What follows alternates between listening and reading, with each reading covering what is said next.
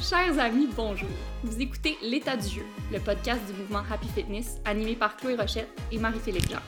Bonne écoute. Bon matin! Bonjour! Comment ça va? Ça va bien, je suis contente de te retrouver. Ça a été la course folle pour toi euh, ce matin. Euh, Jules avait tout un look pour aller à la garderie. Oui, bon, ceux qui ont des enfants, ceux et celles qui ont des enfants là, d'environ deux ans euh, comprendront. Mais c'est ça. Ce matin, pour partir, il fallait qu'il aille la tuque à papa, les lunettes de course à maman, puis son lapin. Fait que là, il est assis dans l'auto. le plus sérieusement du monde dans son banc, il fixe. euh, il fixe la route, puis là, il y a des espèces de grosses lunettes de Terminator, là, des grosses hauts clés rouges, avec une tuque vraiment trop grande, puis euh, il est très content de s'en aller à la garderie. Fait que bref, c'est très drôle. Euh, fait que là, j'ai envoyé une photo à Flou, j'ai dit on est parti à l'heure. en, habillé en Terminator, il faut ce qu'il faut. puis là, en arrivant à la garderie, il voulait pas les enlever, là, ses euh, lunettes. Fait qu'en tout cas, je pense Ouais. que ça va donner, mais c'est- c'est à elle de gérer aujourd'hui. Ah, elle est tellement bonne. Tu sais, c'est ça, Jules, il l'aime, puis il veut comme tout y montrer, tu sais. Fait que là, il avait ses lunettes, puis il était bien heureux. Fait que là, il voulait pas les enlever dans l'auto, parce qu'il voulait les montrer à Jaja, montrer à Jaja. C'est ça sa stratégie, c'est qu'est-ce que je peux porter pour, le, pour montrer de la ça. nouveauté à chaque jour. Exactement, voilà. Je comprends. Fait Aujourd'hui, on a un sujet euh, qui soulève les passions. Oh oui, clairement. Mais en fait, c'est on n'est pas surprise du tout, hein, parce que... Non, c'est ça. euh, On a hésité nous-mêmes. En choisissant le sujet, on avait nous-mêmes, là, toutes ces réticences-là. On a fait que c'était...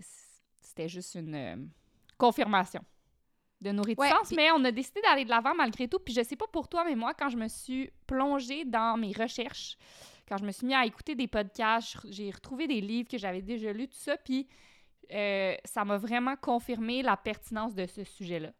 Je sais pas pour toi. En fait, je pense que ça nous a aussi confirmé à quel point on aimait ça. Tu sais, je pense que de voir que dans nos bibliothèques, il y avait plein de livres sur le coaching, qu'on avait plein de références, qu'il y avait des gens qu'on admirait, qu'il y avait des gens que, qu'on- qu'on a recherchés pendant plusieurs années qui sont remontés à la surface. Cela dit, moi, j'avoue que la semaine dernière, quand on a choisi le sujet, j'ai eu, j'étais remplie de doutes et je t'ai écrit et je n'étais plus certaine du sujet. Puis tu me dis, tu vois, le fait que tu doutes, je pense que ça fait que tu es une bonne coach. Ben oui, Parce que 100%. tu restes dans la remise en question, puis dans l'humilité, puis dans je sais pas tout. Puis, fait qu'on va parler de ça aujourd'hui. On va parler de qu'est-ce qui fait un bon coach. Mais avant ça, on va, on va le redéfinir. Parce que c'était beaucoup ça, en fait, vos, vos commentaires. J'ai, développé l'habitude depuis le début de l'année de vous d'ouvrir une petite boîte à questions sur la thématique de la semaine pour voir un peu qu'est-ce que vous en pensez, qu'est-ce que ça fait euh, jaillir comme réflexion. Puis après ça, nous, ça peut nous, nous permettre d'aligner le contenu jusqu'à la dernière seconde avant d'enregistrer. Puis vous aviez beaucoup de, de réticence euh, et de sensibilité autour du mot coach. Sais, beaucoup nous ont dit tout le monde peut être coach, tout le monde Mhm. est coach, et puis personne à coacher. Mais ouais. C'est juste Il parce qu'on dirait beaucoup quand de- on entend le mot coach maintenant, tu sais, je pense que depuis les dix dernières années, avec l'avènement des réseaux sociaux, puis des business de coaching de vie, là, on dirait qu'on entend le mot coach, qui avant était un, était un mot très... euh, qui avait beaucoup de valeur, si je peux dire, parce qu'on pensait aux coachs sportifs, on pensait aux coachs de, hum, en affaires, euh, les coachs mentaux, puis c'était une profession qui était euh, très respectée, si je peux dire, puis depuis Mais je les pense qu'elle l'est encore dans elle- ces contextes-là. Oui, dans ces contextes-là. Mais maintenant, comme force est d'admettre qu'on entend le mot coach et tout de suite, on entend coach de vie. Puis là, on Ouais. s'imagine cette personne-là sur Internet qui part de rien, qui a réussi à faire de l'argent, mais qui fait que là, qui pense qu'elle, elle peut nous aider tous à faire une, euh, un, pro- un, voyons, un salaire de six chiffres en six mois. euh, fait qu'on dirait que c'est ça qui vient en tête juste parce qu'on est tellement bombardé de ça. Effectivement. Ouais, fait que c'est dommage. Oui, c'est veut- vrai. En fait, c'est peut-être de là que ça vient. C'est qu'on est bien on est bien plus exposé à ce type de coach-là, là, ces nouveaux coachs, co-coach dans le sport professionnel, dans le leadership, où ça, se- ça, ça se passe dans les, dans les vies privées de ces gens-là qui se font coacher. C'est un processus très personnel, très individuel, donc on n'y est pas exposé. Puis même chose pour les athlètes de très haut niveau, cette relation-là, on en entend parler de cette relation entre l'athlète et son coach, mais on ne- on n'y assiste pas dans le quotidien. Fait qu'on voit pas tout le, le bien que ça fait, le caractère essentiel de ces personnes-là dans, dans, dans, dans leur vie. Fait que je pense que tu mets le doigt là-dessus sur pourquoi ça vient autant nous chercher. C'est parce qu'on est exposé à cet autre type de coaching encore plus depuis quelques années. Exact. Et on va en parler plus tard, mais les bons coachs, là, les vraiment bons coachs, là, travaillent dans l'ombre. On n'en entend jamais Ouais. parler. Ils parlent jamais de leur exploit. Ils, ils prennent, le, ils prennent le- la faute quand ça se passe pas bien dans le Mais dans les, les poursuites des personnes qui, qui aident, puis ils prennent jamais le crédit quand ça se passe bien. Puis ça, c'est- c'est le- c'est comme tous les bons coachs ont ce point-là en commun. Tu sais, Ils, ils travaillent en arrière-scène, ils travaillent derrière les rideaux pour faire briller leurs athlètes. C'est comme des mères, les coachs. C'est tellement drôle parce que ça m'a directement rappelé un souvenir de quand j'étais. Bon, j'ai été patineuse artistique, puis après ça, coach de patinage artistique. Puis on disait toujours ça. Si la patineuse monte sur le podium, c'est de sa faute. Si la, la patineuse arrive huitième, neuvième, c'est la faute du coach. C'était toujours Ouais. ça. Tu sais, c'était pas. Fait que, effectivement, ça prend souvent le blanc, puis ça travaille dans l'ombre. Exactement. Fait que, tu sais, un bon coach va rarement ou voire jamais être sur la place publique à dire bonjour, je suis un très bon coach, engagez-moi, je vais changer votre vie. Un, coach, un bon coach ne va jamais déjà promettre quelque chose d'aussi extrême. Et deux, euh, tu sais, promouvoir ses pratiques euh, avec, avec si peu de, de nuances. Fait que je pense que Ouais. c'est ça, c'est à garder en tête. Fait que les, les, ceux qui ont beaucoup de valeur, ben, on les entendra pas parler. Et ceux qui vont plutôt s'apparenter à des gourous, ben, eux, ils parlent très, très, très fort. Ils manquent beaucoup de nuances. Ils prennent toute la place. Et donc, ça peut peut-être venir distorsionner notre vision de, de c'est quoi un coach. Fait que bref, on va rétablir un peu la définition de nous, ce qu'on entend par là, qui peut être coach, euh, de quel genre de coach on parle, ça veut dire quoi le coaching, pourquoi on voudrait se faire coacher. Euh, ensuite de ça, comment est-ce qu'on fait pour choisir un bon coach pour dépareiller, un, un bon un bon coach d'un moins bon euh, ou une moins bonne? Après ça, les limites. Fait que c'est quoi les red flags? Qu'est-ce qu'il faut observer? Euh, quels sont les, signaux d'alarme qu'on a affaire justement peut-être plutôt à un gourou, à un coach qui va, euh, qui va pas nous, nous amener vers nos objectifs ou pire encore, qui va peut-être nous, nous mener à entreprendre des pratiques qui peuvent être nocives pour notre santé? Fait comment les, comment les remarquer, comment s'en tenir loin? Euh, on va aussi ab- aborder la question parce que là, bon, quand on est dans le coaching, on va en parler tantôt, mais on parle d'améliorer ses performances dans quelconque domaine. Fait qu'est-ce qu'on est, on va, par- on va aborder cette question-là. On est toujours obligé de s'améliorer? Qu'est-ce qu'on fait avec ça, avec cette question-là de self-optimization qu'on appelle là, en Oui. anglais? Est-ce que. Puis on fait- pense qu'il y a un lien avec la montée des coachs, euh, ce mouvement-là Ben oui. de toujours devoir être dans l'optimisation de soi. Ça, je pense que ça, ça a créé une place immense pour les coachs parce que là, soudainement, on a ressenti le besoin qu'il fallait s'améliorer dans tout, tout le temps. Fait que, oui, effectivement, ça va, on va parler de ça. Et on va bien sûr am- venir amener une réflexion et une nuance quant à la tendance de l'intuition, c'est-à-dire dans l'entraînement Mhm. et l'alimentation. Alors en ce moment, c'est une grande tendance, l'entraînement intuitif, l'alimentation intuitive. Euh, et c'est comme un peu, c'est comme si on, si on se met sur un spectrum du coaching, l'alimentation et le sport intuitif là, se positionnent à l'extrême du coaching. C'est que c'est- savoir s'écouter, c'est savoir reconnaître ses propres signaux, euh, s'entraîner selon les besoins du moment et tout ça. Fait que là, quand on a un coach, qu'est-ce qui se passe avec ça? Puis comment, comment, Comment ces deux forces-là ça? ouais, s'opposent. S'opposent pas, mais en fait, se, se nuancent. Fait qu'on va aussi aborder ça. Fait Ouais, que là, puis j'ai vos le goût de dire, ça vous va? Ça vous va-tu comme plan de match? On part-tu là-dessus? Euh, puis là, je, je disais que vous, vous avez, vous aviez toutes sortes de réticences puis de sensibilité, mais il y avait aussi des beaux commentaires de gens qui disaient, ben tu sais, un coach, ça donne une certaine structure, ça donne un rythme, ça aide à la motivation. Moi, hier, je, je faisais un petit partage sur Instagram parce que je suis présentement coachée en natation, comme vous savez. Puis, et que ça me tentait pas d'aller à la piscine hier. Puis, j'étais comme, ah, il y a ça aussi. Il y a ce partage de, de charge. De, il y a quelqu'un qui attend quelque part, qui, est, aussi responsable euh, de, ton commitment. En fait, on va, on va dire qu'aussi le coach n'est pas là pour faire le travail pour toi, mais du moins, ça peut aider à, structurer puis à aider à la motivation, à la discipline. Fait qu'on va, on va parler des- pas juste de, de ce qui ne va pas Ah, dans, ben non, dans cette que non, bien profession, mais de tout ce qui va si bien aussi, puis de, de sa pertinence encore euh, en 2024. Exact. Voilà. Voilà. Alors, commençons par le commencement, cher ami. Euh, c'est quoi la définition du coaching? Alors, Ouais. clairement, que- pas clairement, mais euh, carrément la, la définition du dictionnaire. du mot coaching. Euh, on parle d'un nom masculin, un anglicisme ici. Euh, deux définitions différentes. La première, euh, entraînement d'un sportif ou d'une équipe. Alors ça, on le comprend quand même assez bien. Là. On, comprend tout le concept de coach d'équipe sportive, un, le, coach de football, coach de basketball, un coach de course, si ça, ça. Et deuxième définition, accompagnement d'une personne ou d'une équipe dans l'accomplissement et la réussite de ses projets. Et donc là, euh, je voulais aussi amener le fait que des fois, on peut se retrouver à coacher des gens sans être un coach à proprement parler. Alors, sans être dans une position de coach, on peut se retrouver dans une position où on a du coaching à faire. Donc, mhm. oui, il y a les coachs sportifs, il y a les coachs de carrière, euh, les coachs dans d'autres sphères, le fait dans des pratiques créatives, euh, tout ça.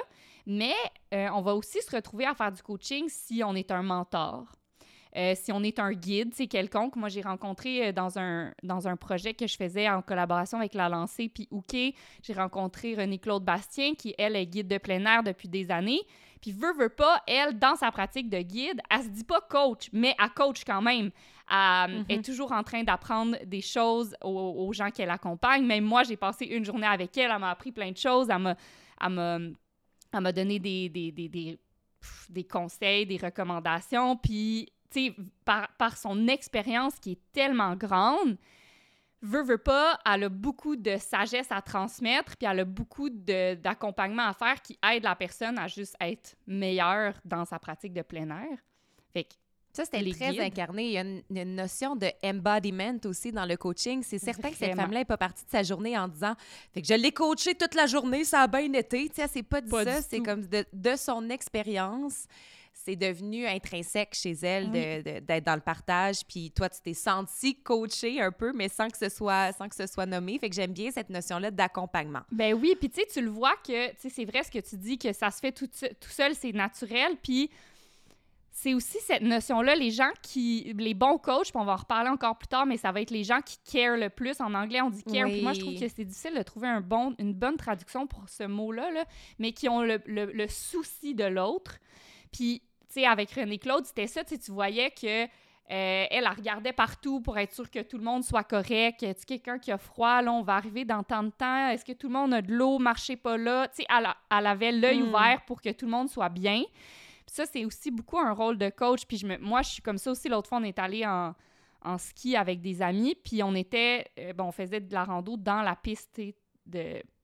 C'est à JP qu'il n'y a pas de, de, sentier pour monter. Quand tu fais de la, du, de la peau, là, fait que tu montes dans la piste, puis là, ben, tu sais, moi, j'ai été monitrice de ski toute ma vie, là, fait que je le sais où est-ce qu'il faut pas s'arrêter dans une piste de ski. Je sais sont où les angles morts, puis je sais que les gens sont pas en contrôle de leur ski sur une piste, fait que, tu sais, ils savent pas nécessairement freiner. Fait que là, j'étais comme là, tassez-vous, arrêtez-vous pas là, faut traverser, faut... Parce que... Puis c'était comme plus fort que moi, parce que j'étais comme... Fait que bref.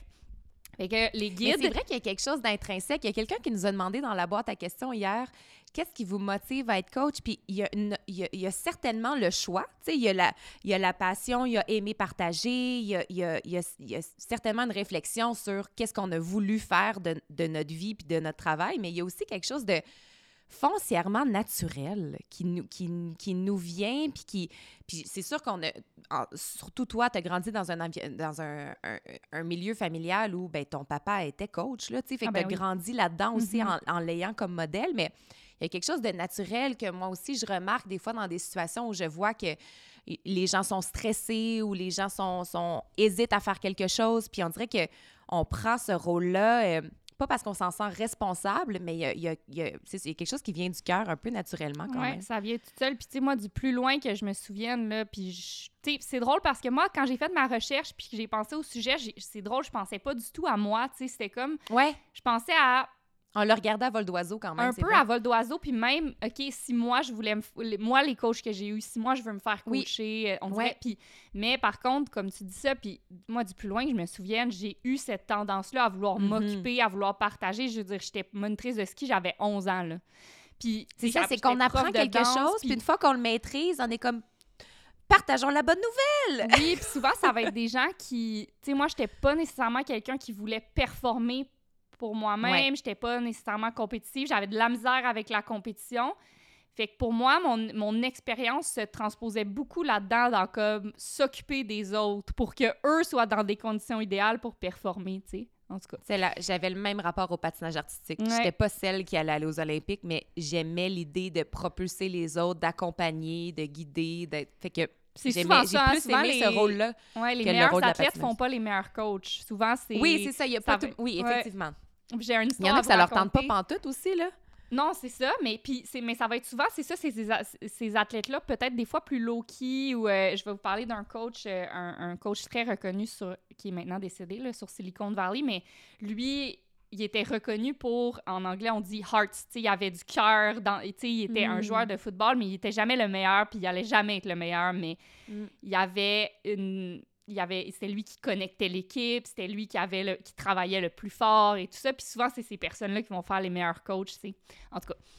Alors revenons à nos moutons, mais les qui fait qui peut se retrouver à coacher sans être des coachs à proprement parler? Alors les mentors, les guides, les leaders d'équipe et là je trouvais ça super pertinent parce que je sais qu'on a beaucoup de nos auditrices là qui commencent à avoir peut-être des promotions au, au sein de leur milieu de travail puis qui deviennent en charge de d'équipe.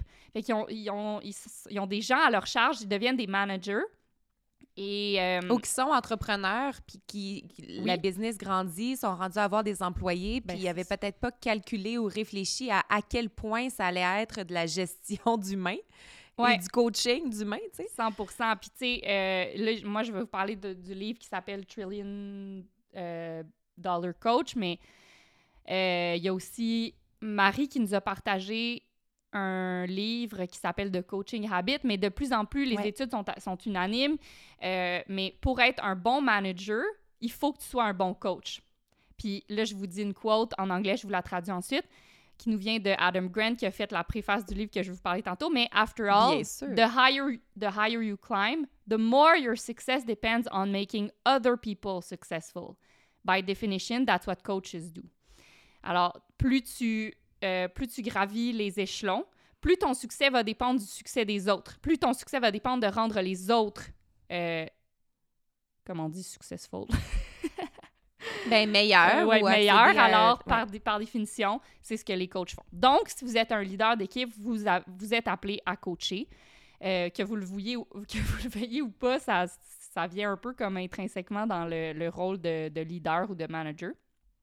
Si vous êtes un prof, euh, un parent, je veux dire, puis, oh, tu sais, tu m'as demandé, oh, toi, tu m'as donné des exemples de tes coachs de patin, puis tu m'as Ouais. demandé de penser à des exemples de moi, mes coachs, puis c'est drôle, mais je pense que mon meilleur coach, ça, ça a été mon père toute ma vie. Bien sûr. Mhm. euh, tu sais, puis des fois, je pense qu'il y en a que ça peut devenir malsain, mais dans mon cas, ça ne l'était pas. Puis, tu sais, mon père, mon père m'a vraiment beaucoup coaché.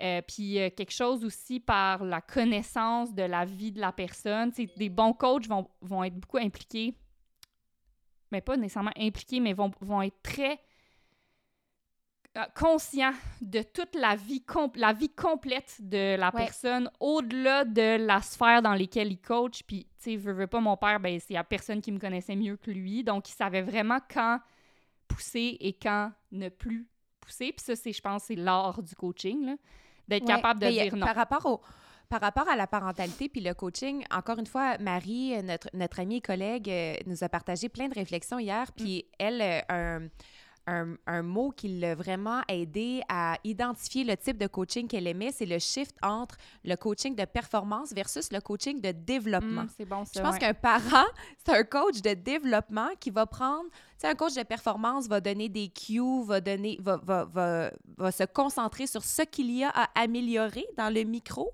alors qu'un coach de développement va regarder la personne dans son entièreté, puis, puis va prendre tous les, euh, les aspects, tous les, mouvements, les, les humeurs, le- la personnalité, tout va être pris en compte pour, pour aider au développement puis à la, à la floraison un peu de cette, de cette personne-là. Fait que je trouvais ça intéressant, ce shift-là entre la performance puis le développement. Mhm. Puis je pense que c'est ce qui fait aussi un bon coach parce que euh, un coach va jamais pouvoir te promettre des résultats. Parce qu'un bon coach est conscient qu'il qu'il n'est pas en contrôle de tous les éléments. Là. Ça fait que, ça se peut qu'une journée, tu sais, c'est pas lui qui va décider si la journée de ta compétition, tu as la gastro ou il pleut à Sio ou, euh, tu sais. Fait qu'il Ouais. peut jamais promettre des résultats. Puis ça, c'est un red flag, là, si un, un coach est comme ça. Je te promets que c'est comme. Mais, mais ce qui peut promettre, par contre, c'est que tu vas devenir meilleur en tant que personne, que tu vas te développer vas dans le processus. plus. Exactement. Le processus Mhm. est une promesse, mais euh, le résultat, non. Ouais, fait que pourquoi se faire fait. coacher? Ouais, pourquoi se faire coacher? Parce que, parce que dans l'ère de, de l'auto-optimisation constante, on pourrait se, se rappeler que nous ne sommes pas obligés de performer, et c'est bien vrai, pas obligés de performer dans toutes les sphères de nos vies, mais, mais des fois, c'est le fun. Des ça. fois, on Si a en a envie. Ouais. Ouais, des fois, on a envie d'être accompagné. Fait que des fois, ça peut être que ça. J'ai envie d'être accompagnée pour me développer dans cette sphère-là de ma vie. Puis, j'ai pas envie de le faire seule.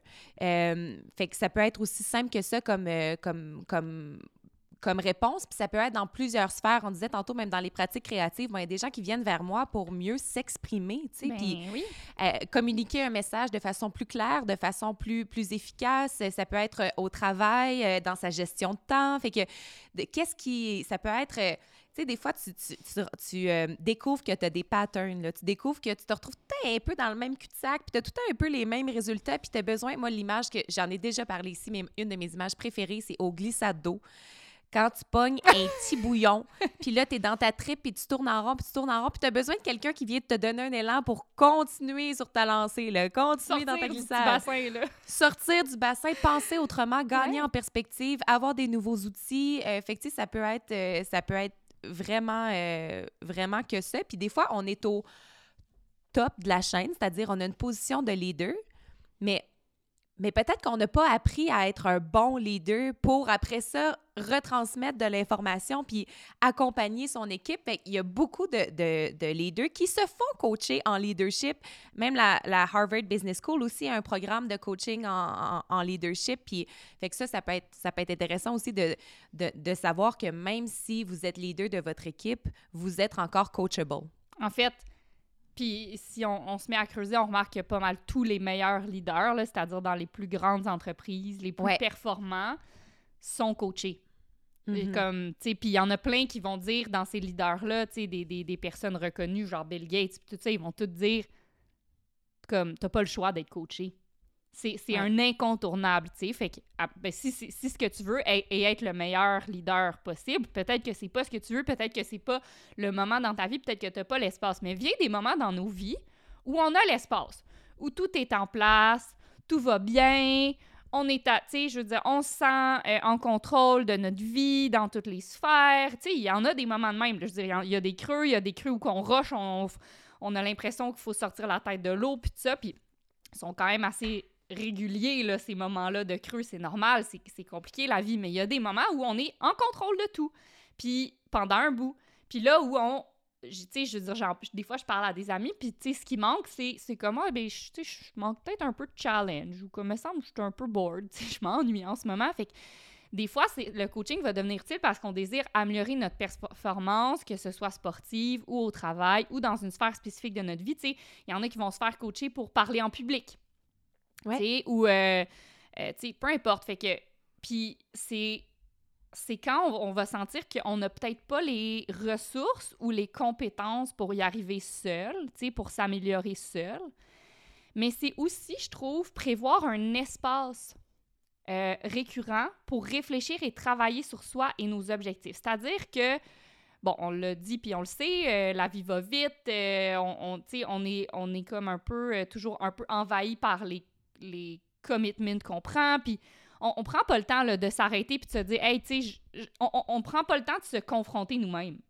Mm. Alors, d'avoir un coach ou une coach, c'est ce que ça va apporter aussi, c'est cette obligation-là à s'asseoir puis à se dire, ouais, j'avoue que là-dessus, j'ai j'aurais pu euh, je, l'ai échappé là-dessus Euh, j'aurais pu mieux faire puis et donc de dire pourquoi je l'ai échappé puis souvent c'est que la coach va t'amener à dire ben comment ça tu penses que tu l'as échappé cette fois-là? Ben c'est parce que tu sais je fais tout le temps ça hein. ok comment tu penses que tu pourrais faire pour plus faire toujours ça? Puis tu sais ça cet espace là de de back and forth, d'introspection, de, de confrontation avec soi-même pour le, pour le bien de soi-même. On, on prend plus le temps de le faire. Alors, de, des fois, une pratique de coaching, c'est juste ça que ça va offrir. Je sais pas si tu es d'accord avec moi, là. Oui, vraiment. Puis ça renforce la confiance en soi aussi Ben quand oui. on, on est dans un, un- un espace relationnel où on se fait poser des questions, puis on est amené à trouver des réponses. Parce qu'on va parler de ce qu'un coach n'est pas, mais un coach ne détient pas toutes les solutions et toutes les réponses. Fait que c'est vraiment bien dit quand tu dis c'est un espace pour réfléchir parce que ça c'est un rendez-vous qu'on prend pour se poser des questions puis laisser monter les réponses. Fait que pour moi aussi, c'est vraiment un outil de pour développer la confiance en soi puis savoir qu'on possède des outils à l'intérieur, mais il y a quelqu'un qui peut nous aider à ouvrir le chemin là, puis à ouvrir la route. Ouais. Euh, fait qu'on va rappeler souvent, je pense qu'un coach ne fera pas le travail, Ah mais tu sais, c'est- l'élan, c'est la poussée dans le dos, c'est de défricher avec. Fait que ça, ça c'est un accompagnement. euh, tu sais, on entend souvent des. des euh, on revient à. On revient au coaching d'affaires, là. On, va, a- on touchera à plusieurs sphères, mais on revient, euh, tu l'avais noté d'ailleurs, on revient souvent à des leaders qui disent It's lonely at the top. Ben oui. Tu sais, quand qui, qui se- qui peuvent se sentir seuls, peu importe le, le rôle qu'ils qu'ils occupent. Fait que d'avoir cette, euh, cet accompagnement-là, de sentir qu'on n'est pas seul, puis il y a quelqu'un à, qui on peut s'exprimer en sans aucun filtre. Exact. Euh, Puis qui est, qui est 100 pour- qu'on n'a pas de conflit d'intérêt. ouais, Une personne ouais, qui ouais, est ouais. 100 de notre bord, dans le sens où, moi, là, ça m'est Ah, arrivé, là, des moments. C'est tellement vrai, c'est tellement le fun d'avoir quelqu'un dans son coin. Exact, puis qui est dans ton coin, puis justement qui peut, euh, qui, qui, se- qui peut se le permettre d'être 100% dans ton coin. Effectivement, moi, euh, je veux dire, mon équipe, la plupart des gens dans l'équipe sont mes amis, mais à un moment donné, ils sont aussi mes employés. Tu sais, c'est comme le- mon salaire, le- leur salaire là, dépend de, du, de la santé de l'entreprise, par exemple. Fait que moi, là, en tant que leader, je peux pas m'asseoir avec toute mon équipe et être comme, bon, je trouve plus trop mon why ce temps-ci, là, je sais plus trop pourquoi je fais ça, je sais plus trop. Tu sais, c'est Hey, comme super instabilisant, comme- déstabilisant, Ben oui. mais c'est ça. Mais je peux m'asseoir avec mon coach puis dire ça. Puis lui, il va me dire pourquoi. C'était quoi Ouais. avant ton why? Pourquoi là, c'est plus Mhm. aussi fort? Est-ce qu'il a changé? Est-ce que... Puis là, il va m'aider à le retrouver, mon why, en toute sécurité et en, en toute euh, vul- vulnérabilité. Mais après ça, moi, je vais arriver devant mon équipe puis je vais être solide dans mon pourquoi. Puis j'ai besoin d'être solide dans mon pourquoi parce que les leaders, leur première fonction, c'est de porter la vision.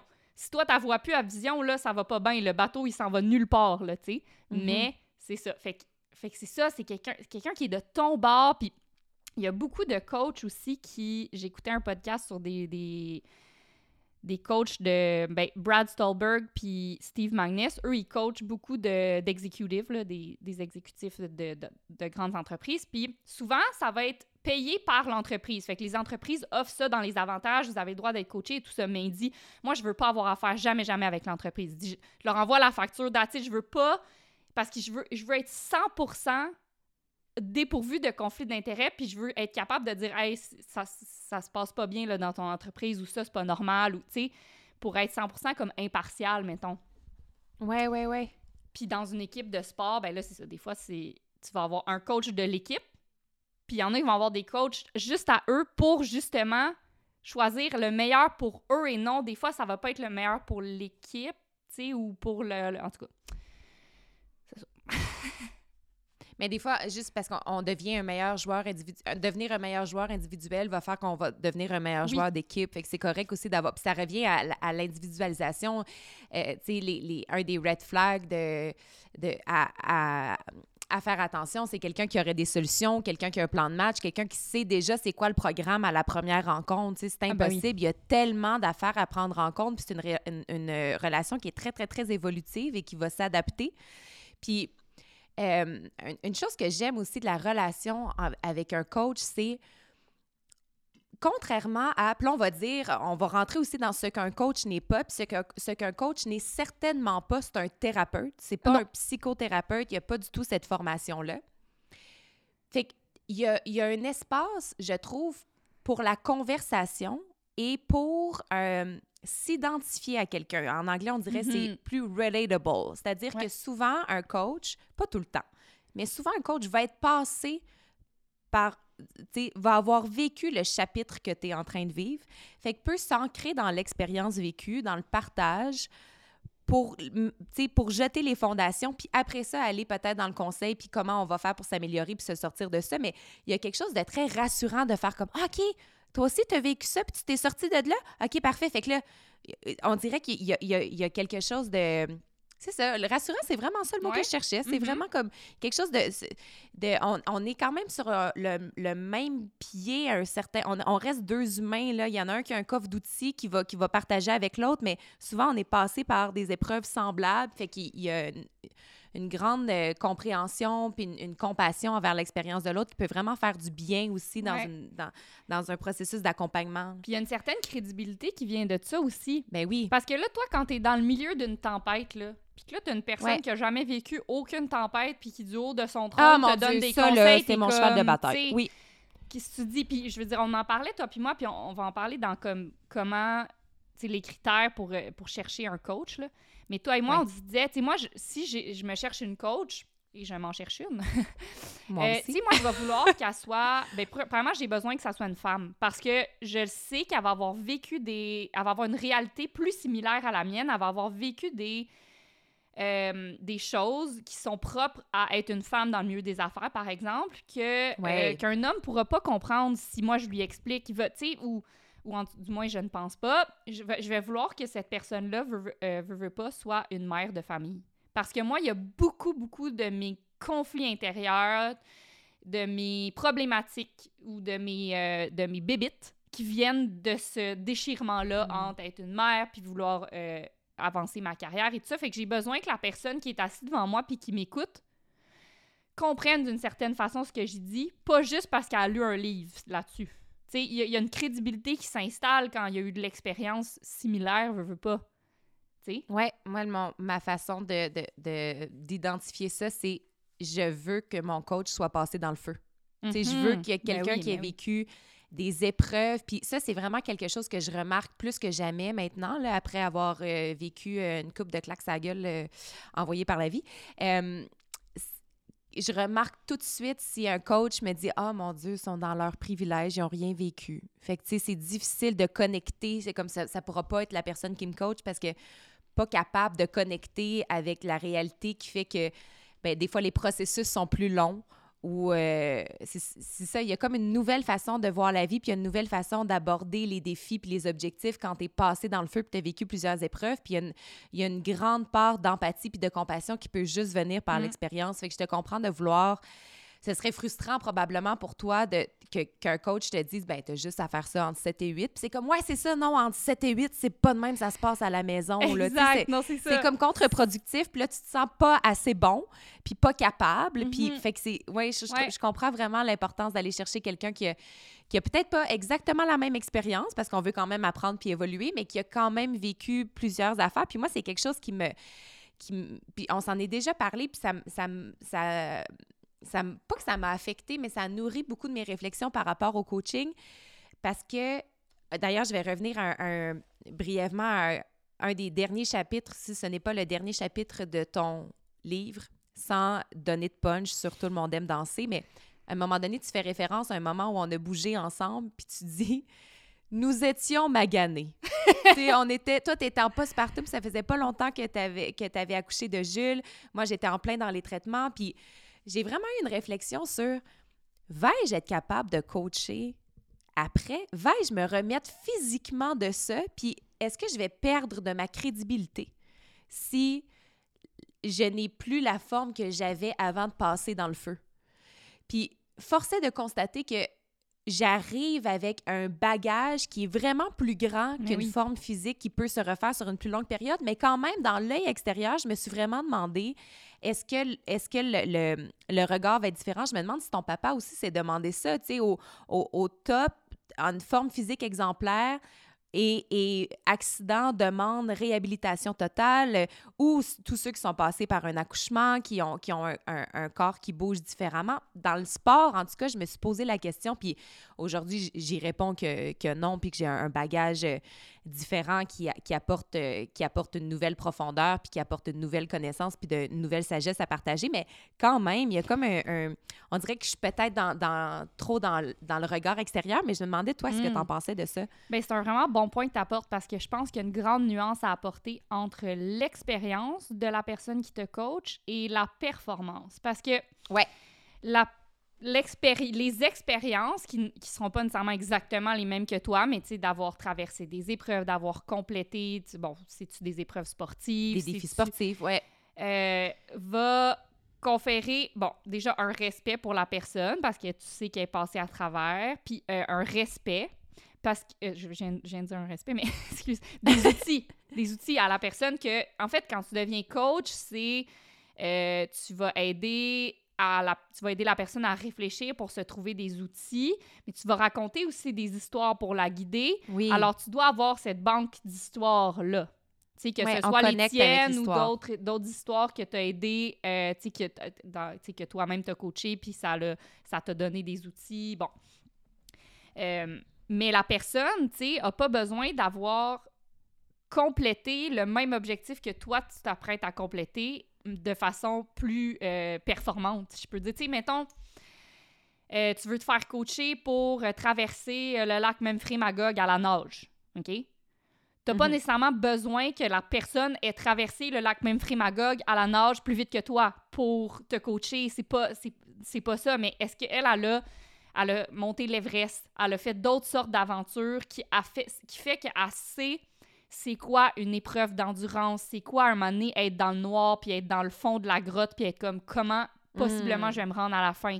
Puis elle comprend les réflexions que tu as quand tu es dans le milieu de, de cette épreuve-là. Elle comprend l'importance de, de ci, de ça. Tu sais, fait que, je sais pas si je m'exprime bien, mais en fait, je, je pense qu'il y a vraiment une grosse différence à faire entre la performance de ton, de ton ou ta coach et ses expériences. Et ce qui est vraiment important, c'est les expériences et ce qu'elle en a tiré, puis les outils qu'elle est capable de d'après ça de Ouais, te c'est ça, d'être partager. capable d'être capable d'avoir fait l'introspection nécessaire puis avoir une bonne conscience de soi pour en retirer des choses aussi de pas juste faire ben moi je suis passée par là fait que j'imagine que je comprends mais tu sais ça demande quand même un grand exercice de réflexion après puis de pour, pour aller chercher les outils puis les, les, les- la sagesse puis les apprentissages qui est à l'intérieur de ça c'est un bon point quand même Ouais.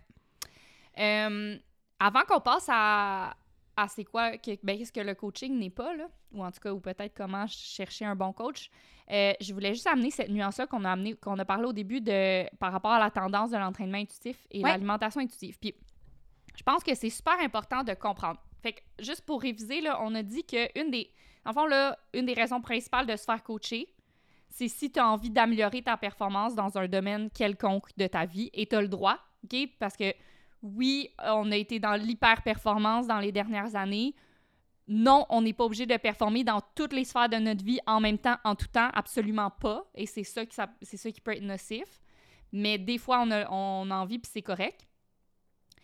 Là où je pense que la nuance est importante, c'est que, bon, l'entraînement intuitif puis l'alimentation intuitive, ça entre dans la sphère du bien-être. OK? Être bien, être en santé, euh, ça n'a pas à être une performance. Et c'est là que l'entraînement intuitif et l'alimentation intuitive viennent euh, en force depuis quelques années pour ramener un équilibre dans le bien-être qui est devenu une autre affaire dans laquelle il faut performer. Et quand tu y penses, ça n'a aucun sens parce qu'on parle d'être bien.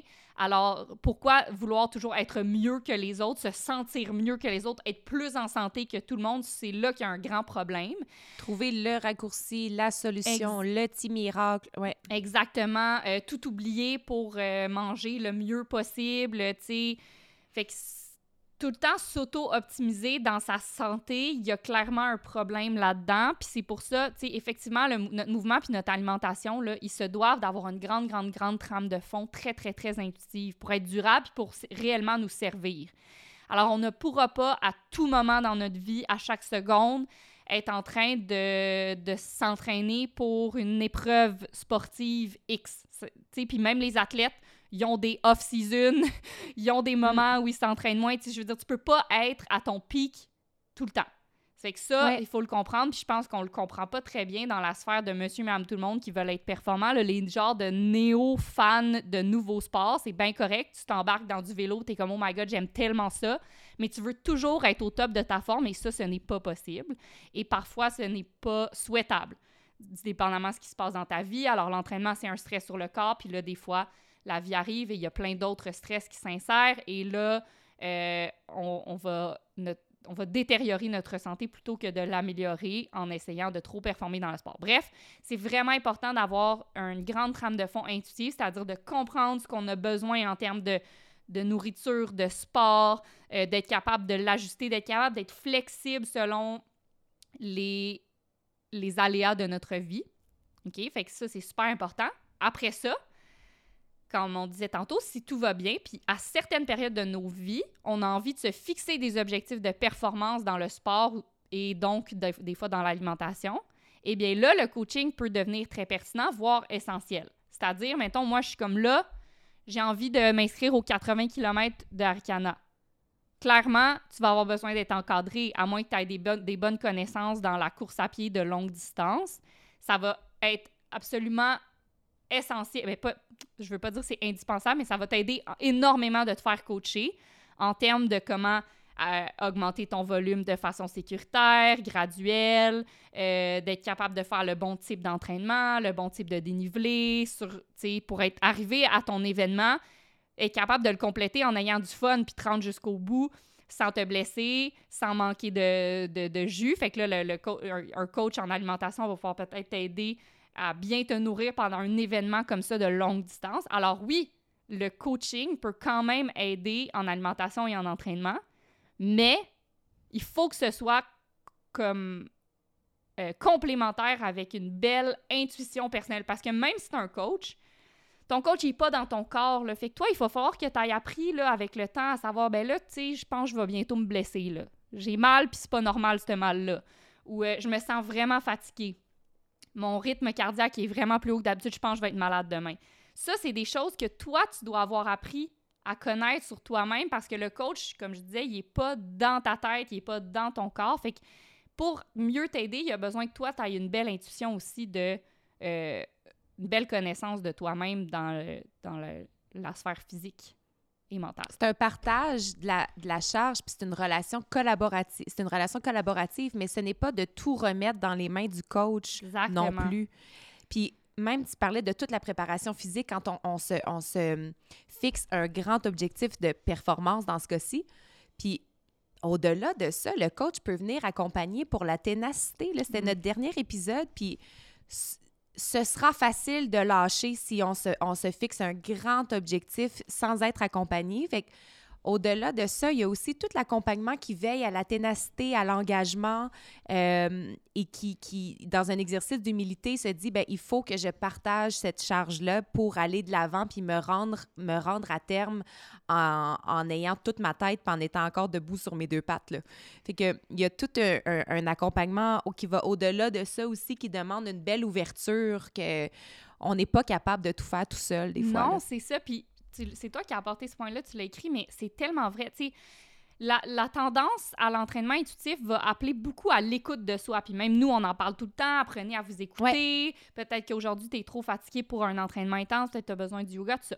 Mais des fois, on a tendance à trop s'écouter. Et des fois, il ne faut pas trop s'écouter. Des fois, tu es capable d'y aller. Tu es capable de prendre un entraînement intense. Parce que les, on n'a pas qu'une voix à l'intérieur ben de non. nous. Nos voix sont multiples. Ben puis on n'a pas toujours la voix du coach intérieur. Des fois, on a la voix du réconfort, puis on a la voix de la fatigue, puis on a la voix de.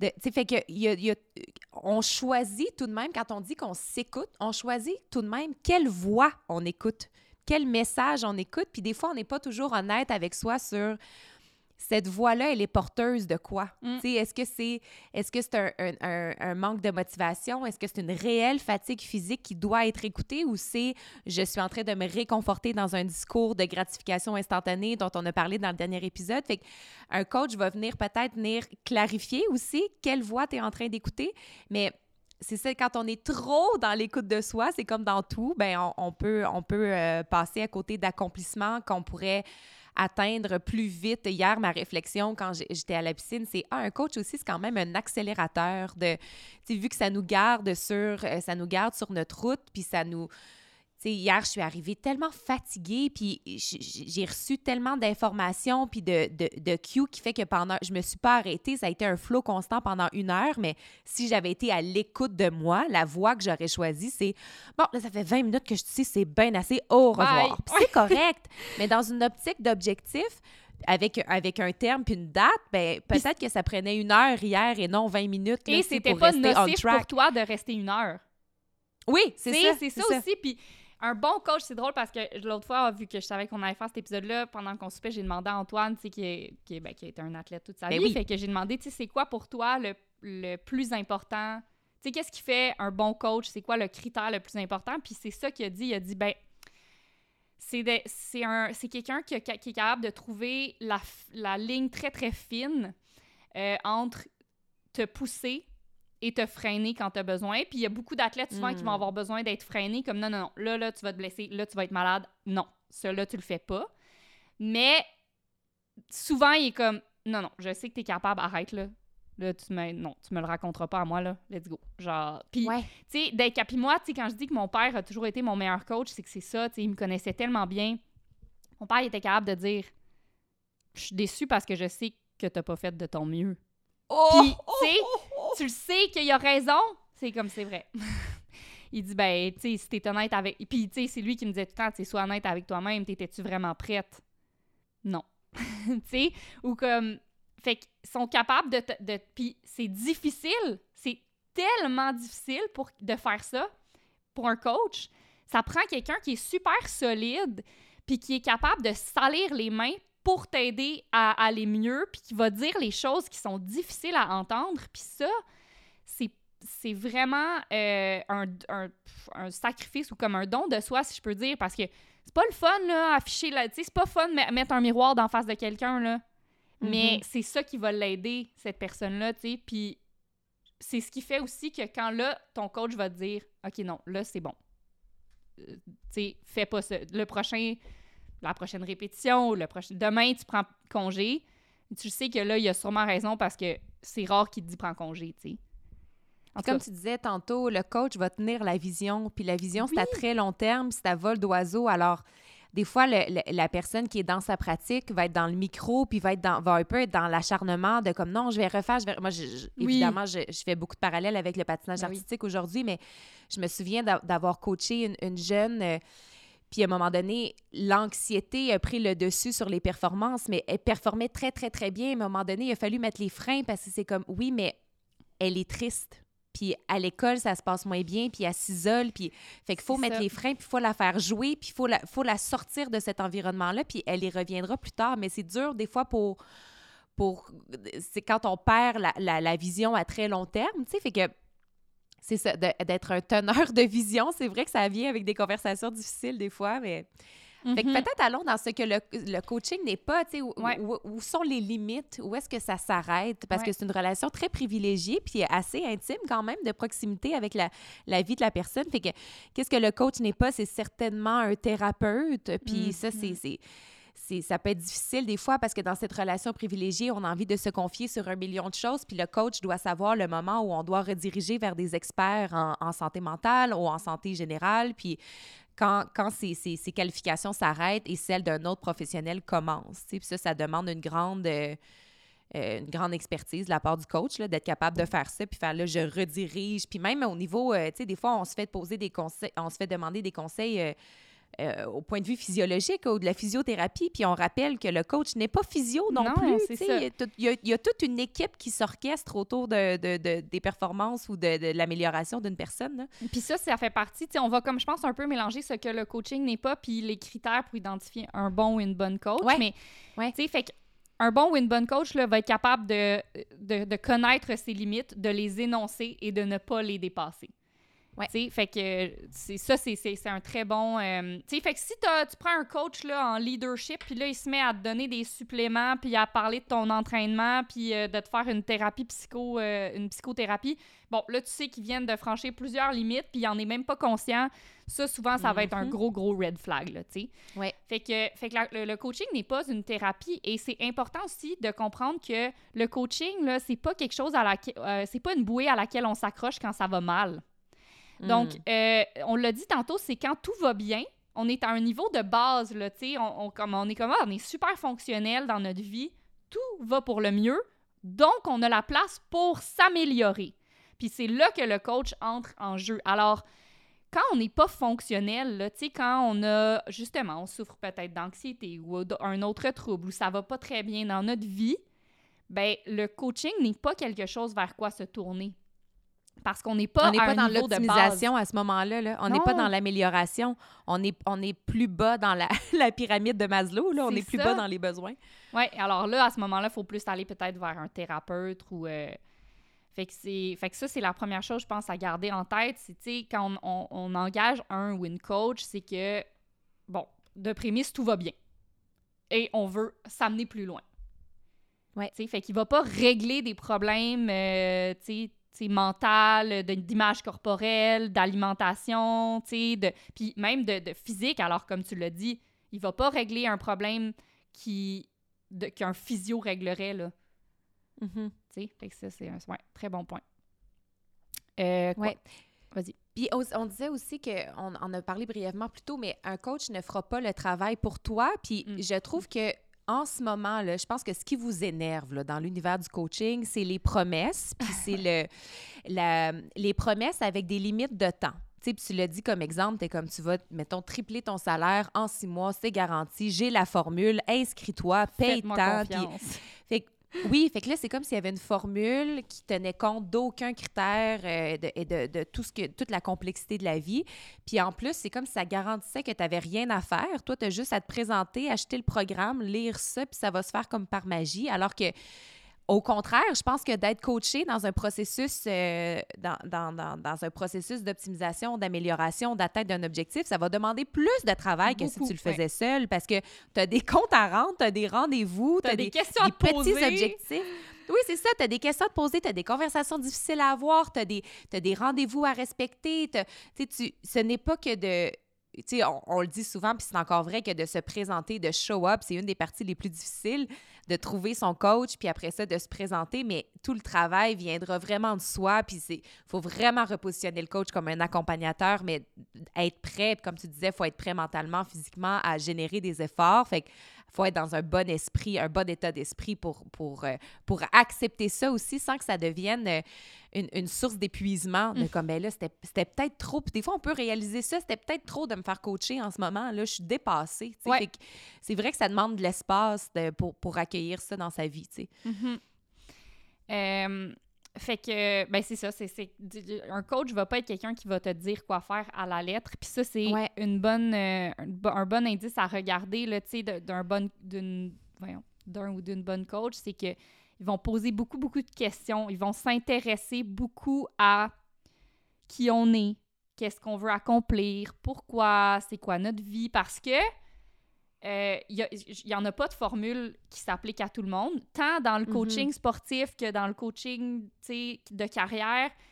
Ça fait qu'un bon coach va apprendre à connaître la personne qui est devant lui et à l'écouter et va l'aider à, à trouver les solutions par lui-même ou par elle-même en lui posant les bonnes questions, en lui posant beaucoup de questions puis en l'accompagnant dans ses réflexions.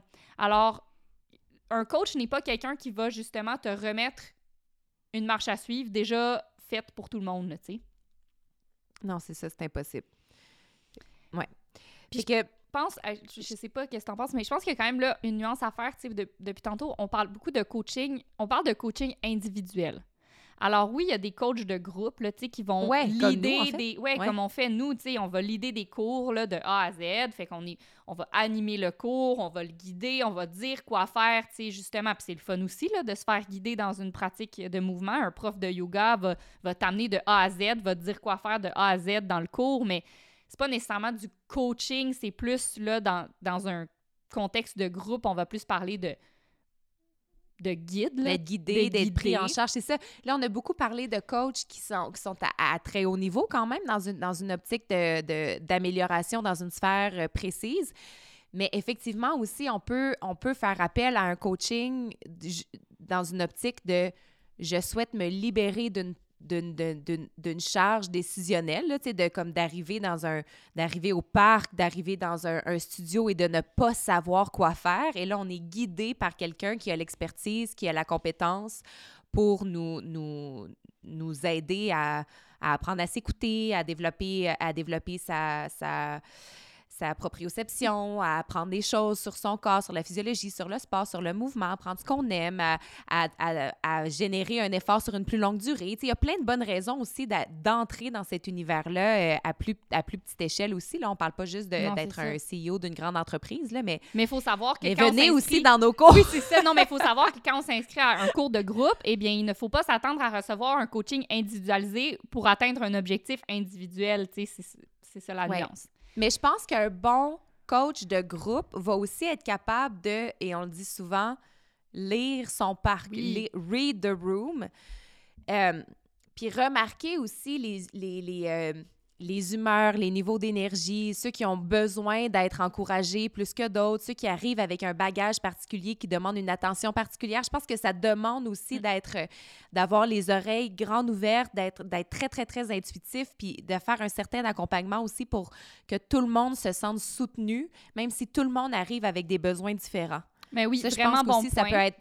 C'est un bon coach de groupe va être capable de voir l'ensemble avec une approche individuelle. Oui, si il va avoir une approche individuelle, mais ce que je voulais dire, c'est plutôt, mettons, sur le plan athlétique, si tu t'inscris à un, un bootcamp de groupe, la- peut-être la coach va pouvoir te lancer quelques conseils si tu veux monter une montagne, euh, tu sais, dans, dans trois semaines ou, tu sais, dans, dans trois mois. C'est un objectif précis de monter telle montagne euh, en tant de temps, tout ça, mais elle va pas pouvoir t'accompagner spécifiquement dans, cette, ob- dans ce- cet objectif athlétique-là à travers le cours de groupe. Non, que ça va ça, pouvoir que t'aider, ça va te donner quelques Oui. outils, mais ce sera pas euh, spécifiquement adapté à ton défi. C'est ce que je voulais dire, mais oui, tu as raison. Non, c'est ça. Là, il y a ouais. 60 minutes pour 20 personnes. Il ne peut pas avoir 60 minutes pour une personne et sa question. C'est ça. fait que oui, ça demande une bonne gestion de temps aussi. exact. Euh, Alors, quoi regarder, mettons que vous, soyez- que vous êtes à la recherche, là, vous dites, OK, parfait. Fait que là, je sens que je suis dans un bon espace euh, mental. Ça, là, je, je- je remarque que je suis dans une certaine boucle, boucle cognitive. J'ai besoin de sortir de mes patterns. Je veux, je veux optimiser cette sphère-là de ma vie. Par où je commence? Qu'est-ce qu'on regarde? Bien évidemment, on va regarder les compétences en premier. C'est le premier réflexe. D'où cette personne-là vient. Euh, quelle est son expérience? Puis c'est sûr que dans l'univers du coaching, il y a toutes sortes de diplômes et de certifications. Il y a des fédérations. C'est régi jusqu'à un certain... euh, c'est régi, en fait, il y a des codes de déontologie. Il y a tout ça qui existe. Cela dit, tout ça existe en parallèle avec une espèce de, de wild Wild West, là, où c'est- assez simple d'obtenir un petit diplôme. Euh, D'ailleurs, je trouvais ça intéressant. La CBC a fait, euh, a fait une enquête en 2022, fait que c'est assez récent, où euh, ils ont... ils ont envoyé une journaliste euh, obtenir une licence de coaching pour voir euh, ça, ça prenait combien de temps, puis c'était quoi les critères. Puis finalement, la, la journaliste est ressortie euh, d'une journée de formation qui lui a coûté 250 dollars avec une licence de coach. Une journée. Mm. Fait que c'est une opportunité qui est souvent beaucoup plus lucrative pour le vendeur de ces formations-là qu'elle est bénéfique pour ceux qui vont après faire appel à ce coach-là. Fait que je pense qu'il faut être conscient que la certification n'est pas tout. Tu sais, c'est comme... c'est un indice, peut-être, à regarder, puis... Ouais, Puis, tu sais, souvent, mettons, plus la certification est longue à obtenir, plus ça va être un indice solide auquel se fier. C'est-à-dire que, bon, si la personne a un doctorat, là, clairement, ça fait très longtemps qu'elle se spécialise dans son domaine. Alors, c'est un gros indice. Mais, encore là, c'est pas une garantie. Tu sais, un médecin peut se mettre à dire n'importe quoi, là. Puis, il y en mais a, là, des-. Oui. Écoutez des rives là, de, d'Olivier Bernard, vous allez voir. Mais fait que c'est ça, c'est le diplôme, la certification, oui, c'est un indice, mais c'est, ce n'est qu'un indice parmi tant d'autres, puis il faut regarder d'autres choses aussi. Puis, tu sais, coach, c'est un mot chargé quand même, Oui. là, tu sais. Puis, cette journaliste-là de la, de la CBC qui avait fait l'enquête avait aussi fait l'exercice de se faire coacher par un, un- un membre d'une organisation euh, où elle, elle venait juste d'obtenir la licence. Puis, très rapidement, dans l'appel qui était faux, en fait, elle, elle incarnait un personnage pour, pour enquêter. Puis, très rapidement, la personne qui coachait a suggéré de- d'abaisser sa médication parce que les gens qui se faisaient coacher par cette personne-là n'avaient soudainement plus besoin de médication, tout ça. Fait que là, il y a vraiment un, le, le mot coach, c'est un mot lourd de sens qui vient avec de grandes responsabilités. Puis des fois, on peut faire confiance aveuglément à une personne qui se dit coach, mais ayons toujours un regard critique, ayons toujours, ayons toujours no- notre, soyons collés sur notre intuition pour, pour remarquer ces, ces, ces, ces tangentes-là à, à faire des, à donner des conseils. euh, à donner des conseils médicaux, mais évidemment, mais comme tu dis, ce n'est pas tout parce que moi, je peux te dire que les médecins que j'ai eus dans ma vie seraient de terribles coachs, épouvantables. Fait que c'est de, de mon expérience, Mhm. que, que j'avais dans une optique où j'avais besoin d'accompagnement, puis t'es pas accompagné par tout. Fait que ça demande, c'est ça, certification à regarder, expérience, expertise, puis le deuxième point, quand on y a réfléchi, c'est une grande transparence puis une grande honnêteté sur ce qui peut être accompli, Voilà. dans quel délai, c'est quoi les limites de son travail, puis entrer dans ce processus avec une grande humilité puis une, c'est ça, une grande honnêteté sur ce sera quoi les priorités, c'est quoi les objectifs, c'est quoi la définition de succès pour le coach, pour la personne coachée. Euh, fait que cette grande conversation-là, elle est essentielle, puis elle- elle- c'est super important de ne pas juste suivre en quelqu'un qui dit ben fais-moi confiance, fais-moi Mm, non, confiance. Il y en a d'autres qui m'ont suivi, ça a bien été. Exact. fait que oui, la transparence et l'honnêteté quant aux limites de la personne, puis ça, tu sais, ça aussi son, comment dire, son intention de les respecter. Là. Elle communique, voici, Ouais, voici ouais, ce dans quoi je peux t'aider. Ma, ça va s'arrêter là, mon aide. Si je peux pas aller plus loin, Oui. je ne suis pas physio, je ne suis pas nutritionniste, je ne suis pas. Tu sais, fait que d'être capable.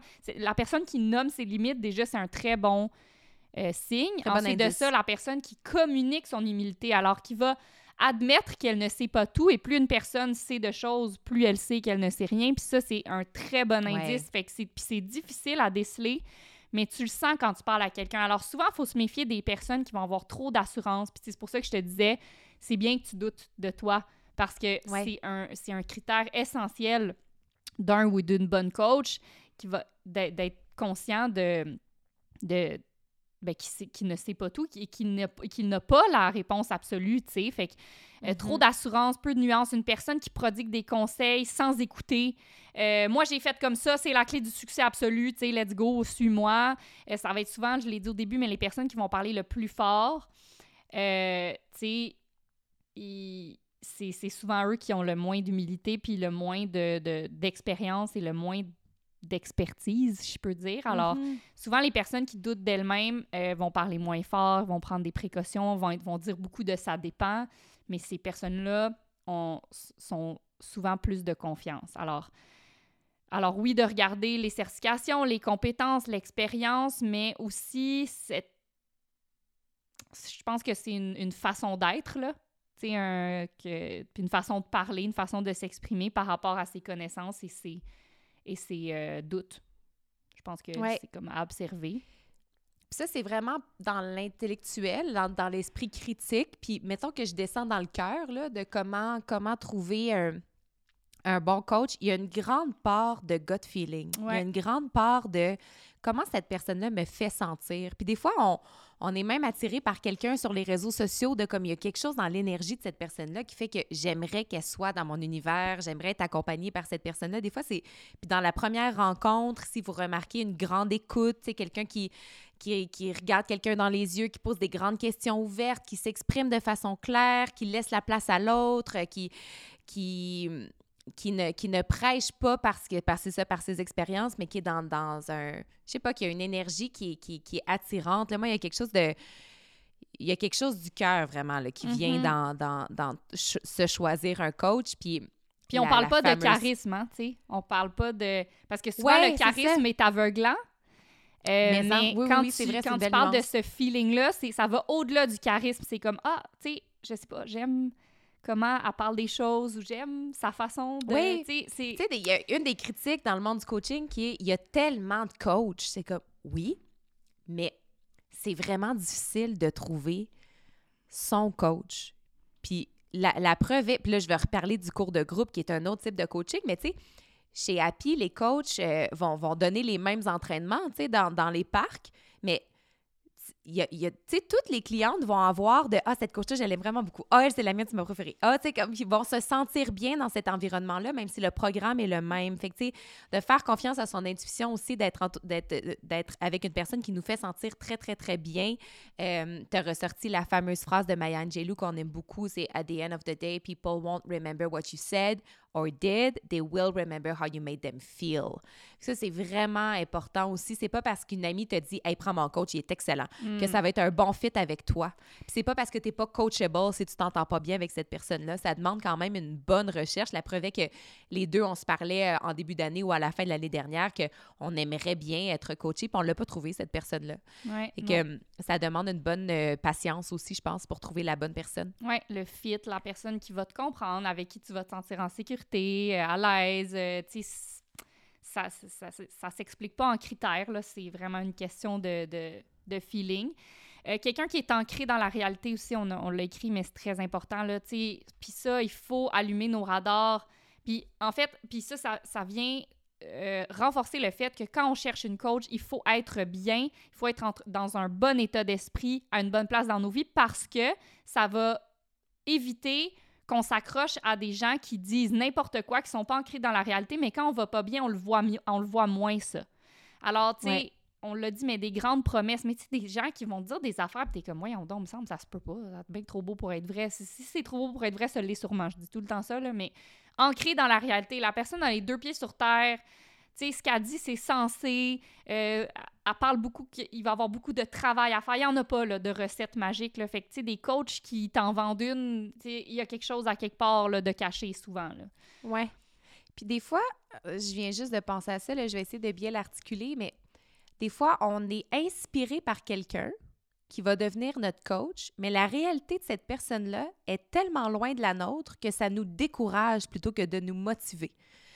Si, par exemple, tu es bien inspiré par quelqu'un qui vit une vie de nomade et qui habite sur une île au Portugal et qui fait un million de dollars par année, puis tu es comme, Ah, je veux avoir cette vie-là, fait que ça va être mon coach. Mais là, toi, tu es dans tes réalités avec deux jeunes enfants dans les fins fonds de l'hiver québécois. Ça se peut que tu trouves ça vraiment tough, puis que ça te motive pas, puis ça te décourage, puis que ça te remette d'en face ce qui ne te plaît pas dans ta vie en ce moment. Fait que, quand on dit quelqu'un ancré dans la réalité aussi, c'est qu'on veut quelqu'un qui a l'expérience, l'expertise, les apprentissages, euh, des apprentissages à nous partager, mais euh, au- qui, qui n'est pas trop haut aussi, Ben, sais. Ouais, mais c'est ça. Et comment déceler tous ces indices-là? Alors, tu sais, à part les, les certifications, les compétences, euh, les expertises qui peuvent être écrites clairement, comment est-ce qu'on peut déceler si- s'il y a un fit? Si... Bon, c'est de regarder souvent, euh, de, de faire des recherches sur la personne. C'est quoi sa Ouais. philosophie? Sur quoi a-t-elle travaillé dans le passé? Avec qui a-t-elle travaillé?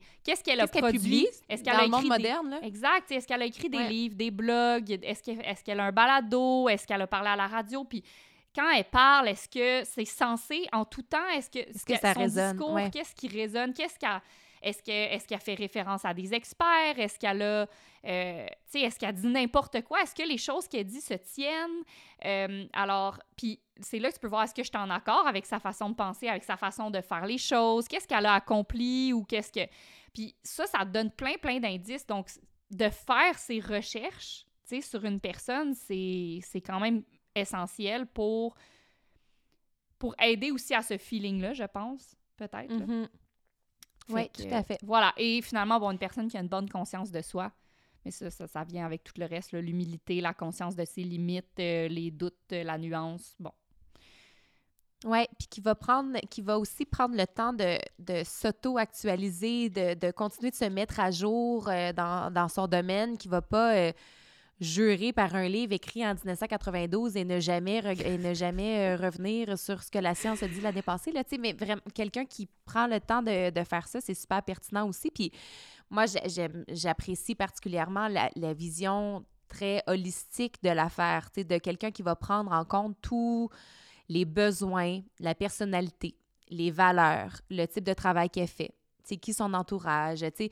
Fait que, Mhm. je- qui va prendre en compte tous les éléments d'une vie pour être capable de s'adapter en cours de route, puis être capable de, de, de, de prodiguer des conseils ou de, de donner des recommandations qui prennent, qui prennent tout ça en qui prennent tout ça en, en compte, en fait, là, puis qui va aider au développement de la de la résilience puis de l'optimisme plus que d'être axé sur le résultat. On reparle tout le temps de la valeur de la, du, du processus, mais même dans un processus de coaching, ça se peut qu'on se plante puis qu'on ait des moments très, très, très difficiles, mais d'avoir quelqu'un qui nous accompagne à, dans, le, rebondissement, d'être capable d'être résilient puis de conserver la vision à long terme, c'est super important. Mais c'est ça. Fait on dirait que plus j'en parle, plus je me dis aussi, ça a vraiment de la valeur. Je trouve ça, c'est plate que ça a été autant. Euh, galvaudé peut-être dans les dernières années parce que c'est vraiment une belle relation privilégiée qu'on peut développer avec quelqu'un. Puis c'est un, beau cadeau à se faire aussi dans, dans, dans une vie, je pense. Oui. Mais c'est carrément quelqu'un qui, qui, est prêt à se salir les mains puis à sauter dans l'arène avec toi.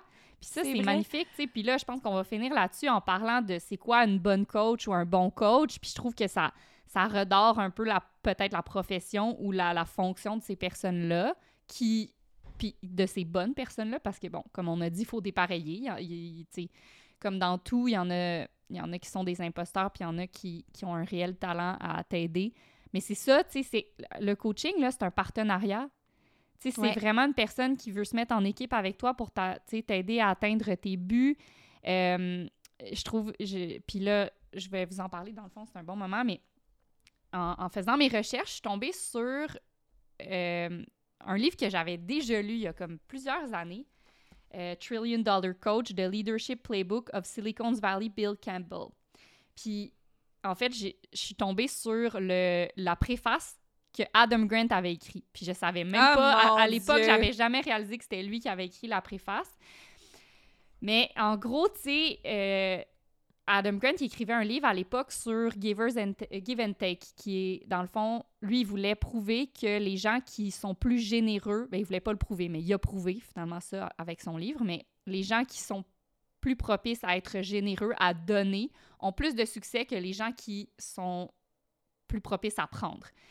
Puis, hmm. il voulait parler de plein de gens qui, qui étaient généreux. Puis, à chaque fois qu'il parlait à des gens dans Silicon Valley, dans, chez Google, chez Apple, si ça, ça, puis qu'il leur parlait de quelqu'un qui, qui, faisait preuve d'une grande générosité, tout le monde était comme Bill, Bill, Bill Campbell, hmm. qui avait été un coach de tous ces personnes. Fait Bill, dans le fond, c'était un, un, coach de foot qui était devenu businessman. Donc, après sa carrière, euh, il est devenu exécutif chez Apple, il est devenu CEO chez Intuit, là, qui est, je sais pas s'il y en a ici qui utilisent QuickBooks, mais ça appartient à, Intuit. Euh, puis, tu sais, il prenait des marches tous les dimanches avec Steve, Jobs. Tu sais, les fondateurs de Google disent qu'il serait jamais arrivé sans lui, là. Tu sais, fait que c'était vraiment un, homme extrêmement valorisé dans le milieu. Euh, tout le monde en parle comme, oh mon Dieu, mais ça, c'est comme mon père Bill, tu sais. Puis là, il est décédé aujourd'hui. Mais euh, bref, Adam, il voulait vraiment s'entretenir avec lui, il voulait lui parler, il voulait être comme, mais c'est quoi ton secret, comment tu fais, tu sais, pour faire preuve de générosité, pour coacher, c'est quoi tes bonnes pratiques, puis tout ça. Puis Bill, il voulait jamais répondre à... Il, était, il travaillait beaucoup, beaucoup dans l'ombre. Personne n'entendait jamais parler de lui. Il faisait plein d'affaires qu'il mentionnait pas, tu sais. Fait qu'il voulait jamais répondre à des interviews. Il voulait jamais être mis en lumière. Il voulait pas qu'il y ait d'articles décrits sur lui, jamais. Fait que fait qu'Adam, il a jamais réussi à le rejoindre, mais il dit finalement, il a fini par écrire ce livre. Ben, en fait, c'est pas lui qui l'a écrit, a ses, trois, trois collaborateurs qui ont écrit un livre sur lui, puis il dit finalement, ben, c'est tout ce que j'avais besoin de lire euh, sur le hmm. coaching. Puis il dit c'est fascinant parce que, tu sais, il était, il était avant son temps. Toutes ces pratiques sont maintenant confirmées par plusieurs études sur le, le coaching puis le leadership, mais lui, avant, il faisait juste ça de façon comme instinctive, là, tu sais. Fait que, bref, il écrit la, préface sur lui, puis de dire que c'est la façon dont il coachait va être, euh, va être euh, euh, relevant à toutes les époques. C'est comme, c'est très durable dans le temps de la manière qui fonctionnait, puis c'était beaucoup par la générosité et le fait de, de se soucier des gens qu'il coachait. Puis, il dit, Adam Grant, il dit, Whereas mentors dole out words of wisdom, Coaches roll up their sleeves and get their hands dirty. They take responsibility for making us better without taking credit for our accomplishments. Puis ça revient à ce que je disais au début. Les coachs, puis là c'est encore euh, Adam Grant, je vais le dire en français, ne croient pas juste dans notre potentiel, ils viennent dans l'aréna avec nous pour nous aider à réaliser notre potentiel. Ils tiennent le miroir pour qu'on voit nos, nos angles morts. Nos angles morts. Oui, exactement. Et ils nous tiennent euh, responsables de travailler à travers nos, euh, nos points faibles. sais, ils, ils nous tiennent, ils nous... Ouais, c'est ça. Alors, euh, puis c'est ça, c'est eux qui font sortir le meilleur dans nous, mais de façon... En partenariat, tu sais, finalement, fait que... Puis il donne un exemple... euh, le premier exemple, dans le fond, le premier coaching qu'il a fait, euh, Adam, euh, pas Adam Bill Campbell, c'est qu'il a aidé une femme qui s'appelle euh, Don- Donna, qui travaillait pour Steve Jobs. Fait qu'elle avait, elle, elle voulait présenter un plan de distribution contraire à un plan de distribution que Steve Jobs avait distribué. Puis elle était comme, moi, je suis pas d'accord, je veux le challenger, j'en ai un meilleur. Alors, pour l'aider, Bill, qui était le boss de son boss, il avait donné, il avait complètement détruit sa présentation, son, proposal. Il était comme, présente-moi-le. Il l'a détruit, tu sais, à 100% Tous les points morts, il était comme ça, c'est pas bon, ça, ça, ça, ça manque de, de conviction aussi, ça, ça, ça, ça. Fait qu'il a détruit son propo- sa proposition initiale, mais après ça, il l'a poussé à faire quelque chose de plus solide. Et quand ça a été le temps de le présenter, il a pris son bord à 100 Puis c'est ça un Wow. bon coach, tu sais. Quand c'est le temps, il, va, Mhm. il va te dire tes quatre vérités, mais quand c'est le temps, il va, up- il va stand up for you, tu sais. Mhm. Euh, fait que bon, je me suis lancée là, dans, là-dedans, mais on peut revenir à les autres critères. Non, non, mais c'est exactement ça. C'est ce- cet équilibre entre être confrontant, être challengeant, puis être, euh, être de ton bord, puis te soutenir, puis te propulser, puis t'encourager. Puis moi, un coach que j'aime beaucoup, c'est le un coach qui a beaucoup travaillé avec Serena Williams, euh, qui a été...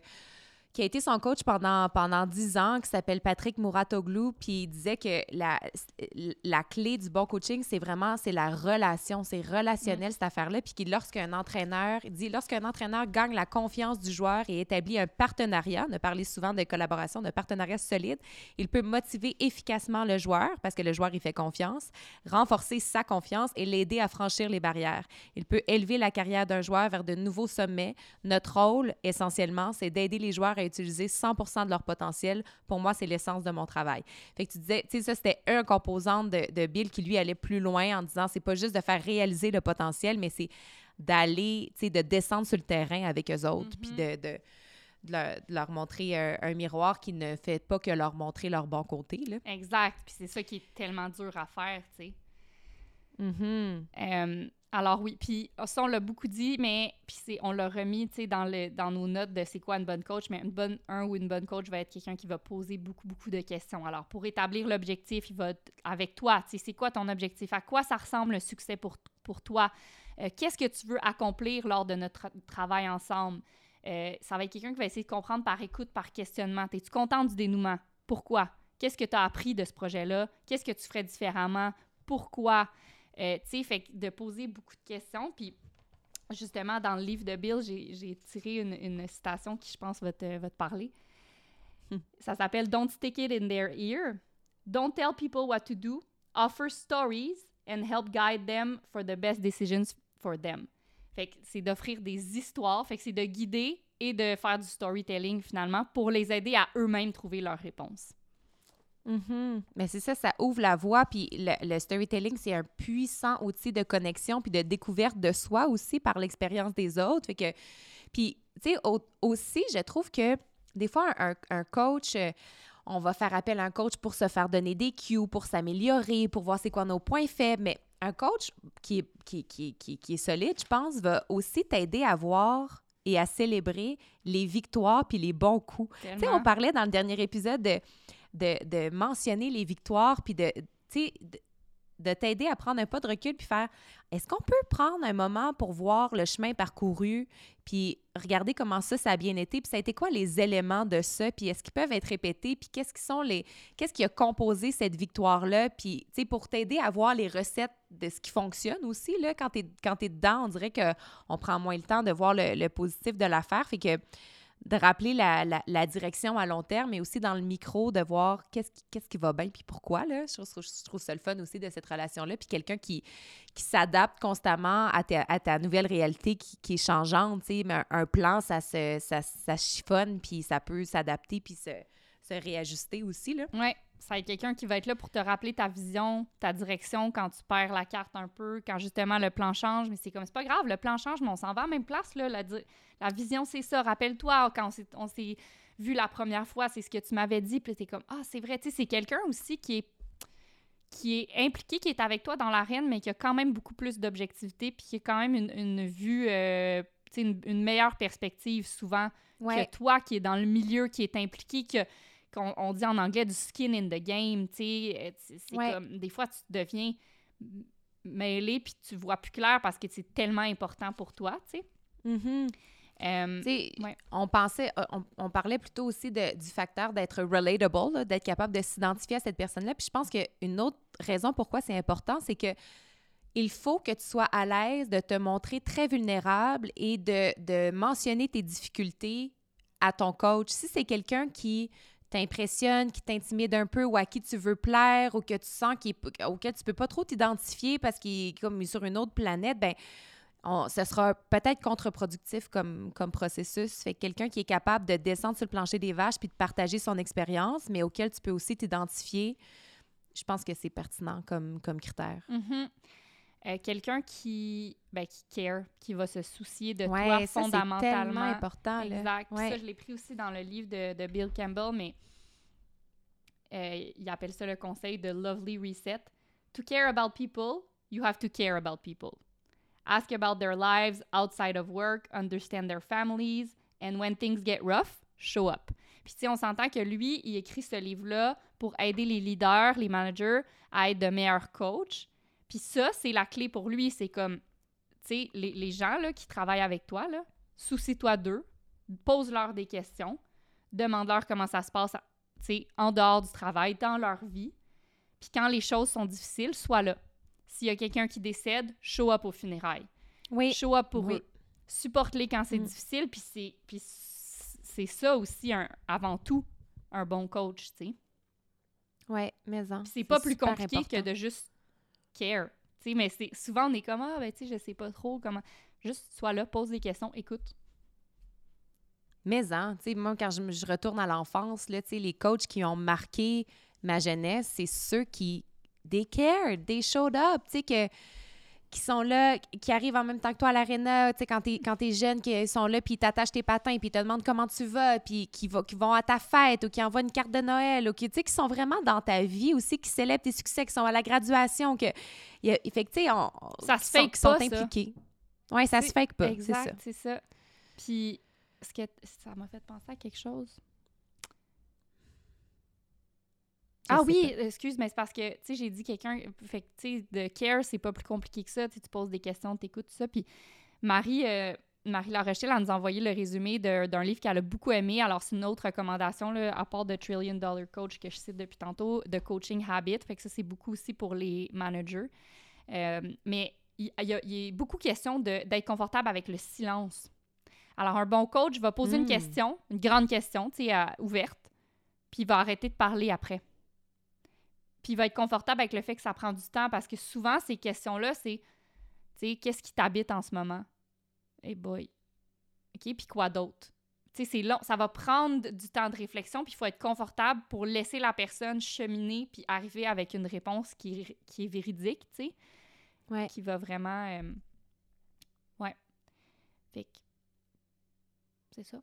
Puis là, on a beaucoup parlé des coachs, tu sais, comment je trouvais une bonne coach, comment, c'est- tu sais, c'est quoi les red flags, blablabla. Mais l'autre chose qui est super important, puis il faut en parler, là, tu l'as tu l'as mentionné dans ta story hier, mais si on veut se faire coacher, là, il faut aussi être coachable. Hop là, oui. Non, mais c'est important, là. Puis les traits qui font qu'une personne est coachable, selon Bill, euh, c'est l'honnêteté, l'humilité, le- la volonté de persévérer puis de travailler fort, puis une, euh, une ouverture constante à apprendre. Et ça, tu vas pouvoir trouver le meilleur coach du monde entier si tu n'as pas ces caractéristiques-là. Le coach ne pourra pas t'aider à avancer. En d'autres mots, il faut laisser son ego sur le bord de la porte. Oui, c'est très Et difficile. ne pas prendre les choses personnelles et savoir que son coach est dans son corner. Et là pour te propulser. Fait que bien sûr qu'il va te donner peut-être un million d'affaires à améliorer sur une longue période de temps, mais on travaille dans le même sens. Puis ça, c'est ça qui est, qui est des fois difficile à accepter, là, mais ouais, À se vrai, ça rappeler demande d'être coachable. aussi. Ouais. Tu sais, je me souviens que, tu sais, ma soeur, ma soeur, c'est son chum qui la coach, là, fait que c'est quand même difficile des fois, mais tu sais, des fois, il faut qu'il rappelle, il dit, hey, tu sais, moi, là, ça me fait pas plaisir, là, de, te, de tout le temps te taper sur le clou. Il dit, mais on fait ça, comme moi, je veux exactement la même chose que toi, là. Tu sais, on, Mm. on s'en va à la même place, puis c'est de se rappeler ça avec ton coach, tu sais. Il, dit, il tape pas sur le clou parce qu'il trouve ça le fun, là. Pour finir, peut-être avec euh, une autre, euh, d'autres mots de ton préféré, Adam Grant. euh, il parlait pas spécifiquement du coaching, mais moi, je l'ai, associé à ça. Il parlait de les relations qui sont fortes puis solides. Là, c'est pas des relations où on s'entend bien puis on a la même opinion. C'est des relations où on est aligné. On a une vision semblable, on a des valeurs communes, on s'en va dans le même sens. On a la même direction. Fait que Hmm. c'est- une- Puis il disait, tu sais, closeness is a matter of commitment, not consensus. C'est pas qu'on va s'entendre sur la même affaire, mais on s'engage sur le même projet. tu sais. Fait que on, d'avoir une, une direction commune puis de faire confiance, d'avoir confiance en la personne coachée puis d'avoir confiance en son coach, c'est vraiment une, une- une belle relation que moi, je trouve très, très, très, très, très privilégiée. Il y a une personne qui, en fait, Eliane, qu'on connaît, nous a demandé si c'était possible de se faire coacher en virtuel, tu sais, ou... Puis j'étais comme, mettons, j'y pensais, j'étais comme, je pense que oui. Je pense que tu peux avoir des rendez-vous où ton, ton coach te pose des questions, vous avez des super bonnes discussions, puis vous, vous, vous, vous adaptez le plan, tout ça. Euh, je pense, par exemple, qu'il y aurait une invitation à créer un espace le fun pour ne pas que ce soit un autre meeting Zoom dans son horaire qui est un peu dans le même espace que le travail. Il faudrait peut-être avoir une, une autre pièce, aller dehors, s'asseoir au sol, se mettre dans un autre état d'esprit. C'est un bon conseil. Ce que j'aime du coaching en personne, c'est la création du troisième lieu dont on parlait dans l'épisode sur le village. C'est le fun aussi d'avoir un rendez-vous qui... Je suis pas à la maison dans mes affaires, je suis pas au travail dans mes responsabilités professionnelles. Je prends du temps pour moi, pour réfléchir, m'améliorer. Puis ça existe dans un autre lieu qui est neutre puis qui, fait, qui est pour cette relation privilégiée-là. Fait que je pense que oui, c'est possible, mais que ça ça dépend de, de, de, de, de ses besoins puis de ses, désirs dans le moment. Mais si on, on, on a une connexion extraordinaire avec quelqu'un qui habite dans un autre pays, pourquoi pas? Euh, on nous a aussi demandé ça coûtait combien, puis ça, ça dépend tellement. là. C'est Mm. c'est- comme impossible à quantifier parce que ça, ça dépend des objectifs, ça dépend du niveau du coach, ça dépend d'un million de, de critères, mais ça, ça mérite d'être magasiné autant pour le fit que pour le, que pour le prix. Là. Mhm. Exact. Puis après, c'est, c'est de voir est-ce que tu sens, toi, que tu en as pour ton argent. Donc, tu est-ce que tu sens que c'est un privilège que tu as, que cette personne-là prenne de son temps pour s'asseoir avec toi chaque semaine, pour parler de tes objectifs à toi, là, carrément, là, pour que toi, tu t'améliores dans ce que tu veux. Alors oui, tu vas le payer, cette personne-là, mais, euh, il y a quand même un certain privilège quand même d'avoir Ah, tout à fait. C'est- un investissement super privilégié. Exact, mais c'est ça, c'est de voir. Puis après ça, il y, en a que leur prix n'a pas de bon sens. Tu sais, moi, j'ai déjà eu un coach mental qui était super en demande, donc il, augmentait ses prix. Euh, puis c'était pas pour faire chier, mais à un moment donné, tu sais, il n'y a, pas de place dans son horaire. Fait que veut, veut pas, à un moment donné, c'est la loi de l'offre et de Ça- la demande. Ça crée un tri. Ouais. Exactement. Puis, mais tu sais, ça reste toujours dans le raisonnable. Tu sais, c'est ça aussi. Tu le vois assez rapidement, là, quelqu'un qui fait ça pour s'enrichir, puis que ses prix n'ont pas de bon sens. Je pense que c'est ça, ça, ça se, ça se remarque assez rapidement aussi, là. Puis, tu sais, c'est Ouais. de voir aussi qui cette personne-là a coaché, tu sais, quel genre d'autres personnes a coach. Est-ce que... Puis, tu sais, les bons coachs, là, ils feront pas du volume. C'est- pas possible Mhm. parce que les bons coachs vont vraiment care, on l'a dit plusieurs fois, et pour ça, eh bien, tu as besoin d'espace. Alors, un bon coach ne fera pas du volume. Il n'y aura pas 300 coaches, là, il n'y aura, pas 300 personnes qui aident, ça se peut pas. Parce que s'il veut connaître la vie, il veut être là, il veut être présent, il veut communiquer, tout ça, il y a une certaine limite. Alors, des fois, le prix va, va être expliqué par ça aussi. Euh, il, il, peut- pas y aller dans le volume, puis c'est une bonne chose qu'il aille pas dans le volume. Fait Ouais. puis souvent, peut-être C'est garant d'un bon, c'est garant d'un bon service puis d'une présence qui est, C'est ça. qui, qui est constante, fait que ça vient avec un prix, effectivement. Ouais. Ouais. Alors voilà. Sur ce, Alors ben, voilà, je pense qu'on a fait le tour Ouais. de ce qu'on en pensait. Ça m'a aidé à réfléchir. J'ai l'impression que j'ai réfléchi pendant qu'on en parlait. Qu'est-ce que ça t'a amené comme réflexion? Conclusion? Ben, je pense que ça solidifie, tu sais, ce- ce- ce- moi, c'est une relation que, que j'aime beaucoup, que j'ai toujours recherchée, que j'ai toujours eu un grand respect puis un, un amour pour les, les coachs que, que j'ai croisés dans ma vie, qui m'ont accompagnée euh, pour différentes raisons. Puis, puis j'aime vraiment ça, l'être pour les autres aussi. Quelqu'un qui nous a demandé c'était quoi nos... euh, motivations, puis, ce qu'on aimait. Puis moi, c'est vraiment dans. Il y a quelque chose d'intrinsèque puis de naturel chez moi depuis toujours, mais le partage, c'est un beau privilège d'avoir ces relations-là avec les gens. Puis, tu sais, moi, je, partage ma vie avec un gars qui est beaucoup dans le macro. Tu sais, Dan, il, regarde tout à vol d'oiseau, puis il est vraiment dans, tu sais, mettons, ses intérêts, c'est la, géopolitique, puis le, le, à grande, grande, grande échelle. Puis moi, je m'intéresse beaucoup au micro, tu sais, à l'expérience humaine, à la découverte de soi, l'exploration de ses capacités, de ses possibilités, de son potentiel. Puis je trouve que c'est vraiment un beau privilège d'être capable d'accompagner des gens, puis de, de, je sais pas, il y a quelque chose que j'aime vraiment là-dedans. Je pense à solidifier ça. J'avais un j'avais des doutes par rapport à ce sujet, mais euh, j'ai bien aimé en discuter avec toi. Puis je trouve que tu as apporté beaucoup, beaucoup de très bons, euh, très bons contenus. Toi aussi, cher ami. Puis je veux juste amener un petit point, un dernier petit point. On n'en a pas parlé, mais c'est quelque chose qu'on avait parlé dans notre préparation. Mais tous les points qu'on a mentionnés, c'est des points à observer avec attention pour les coachs de vos enfants aussi.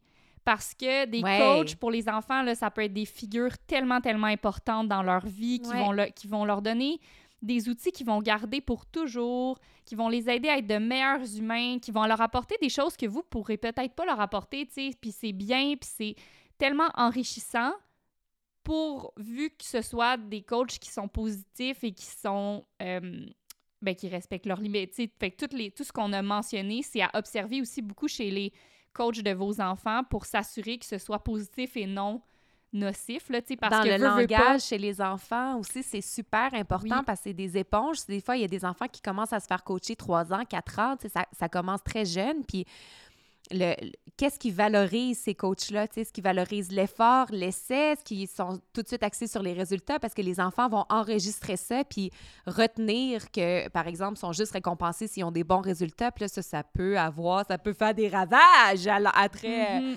euh, pendant une très longue période de temps. Fait que c'est bien important d'observer cette relation-là puis qu'est-ce qu'ils leur disent. Oui, ça me fait penser à un autre red flag à observer chez les coachs de vos enfants et les autres aussi, mais ce, cette... Euh, posture de pouvoir parce que veut, veut pas, c'est une personne qui est dans une position qui va avoir une, une, certaine influence sur vous ou sur vos enfants ou peu importe.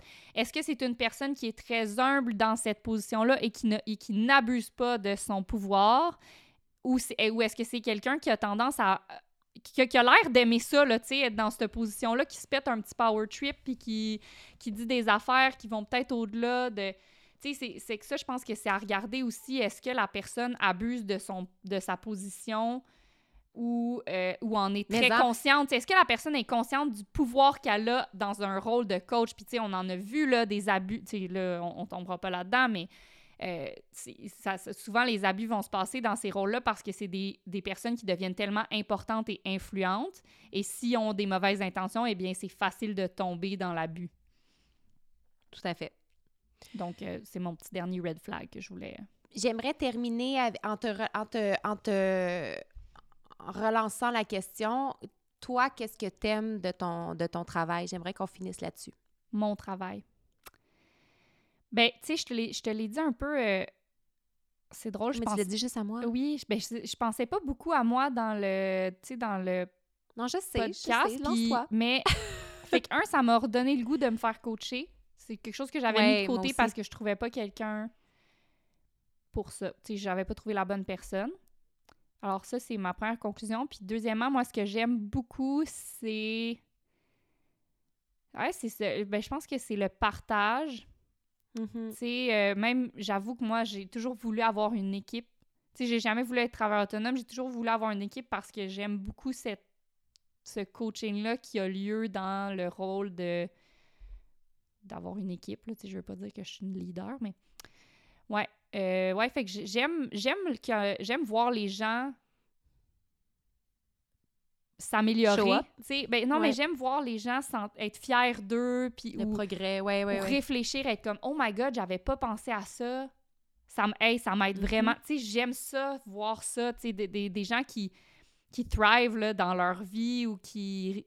Ouais, je, ça, ça me ça me fait très plaisir. Puis c'est ça, partager. Tu sais, je trouve que quand j'apprends quelque chose, j'ai tout de suite envie de le, de le transmettre aux autres comme Oh my God, c'est ben trop bon ça. Tu sais, sache ça parce que moi, ça m'a vraiment aidé. En tout cas, mm-hmm. c'est pas de dire euh, Moi, ça, ça a changé ma vie, donc ça va changer la tienne. C'est Hey, moi, ça m'a amené telle réflexion.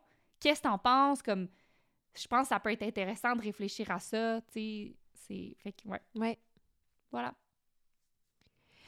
Merci, t'es une très bonne coach. Toi-même! bon, mais j'espère que vous aurez aimé ça malgré vos réticences, chers amis. Vous nous en ferez vos commentaires. euh, on aime toujours Ouais. ça, le savoir. Alors, sur ce, bonne vie! À très bientôt!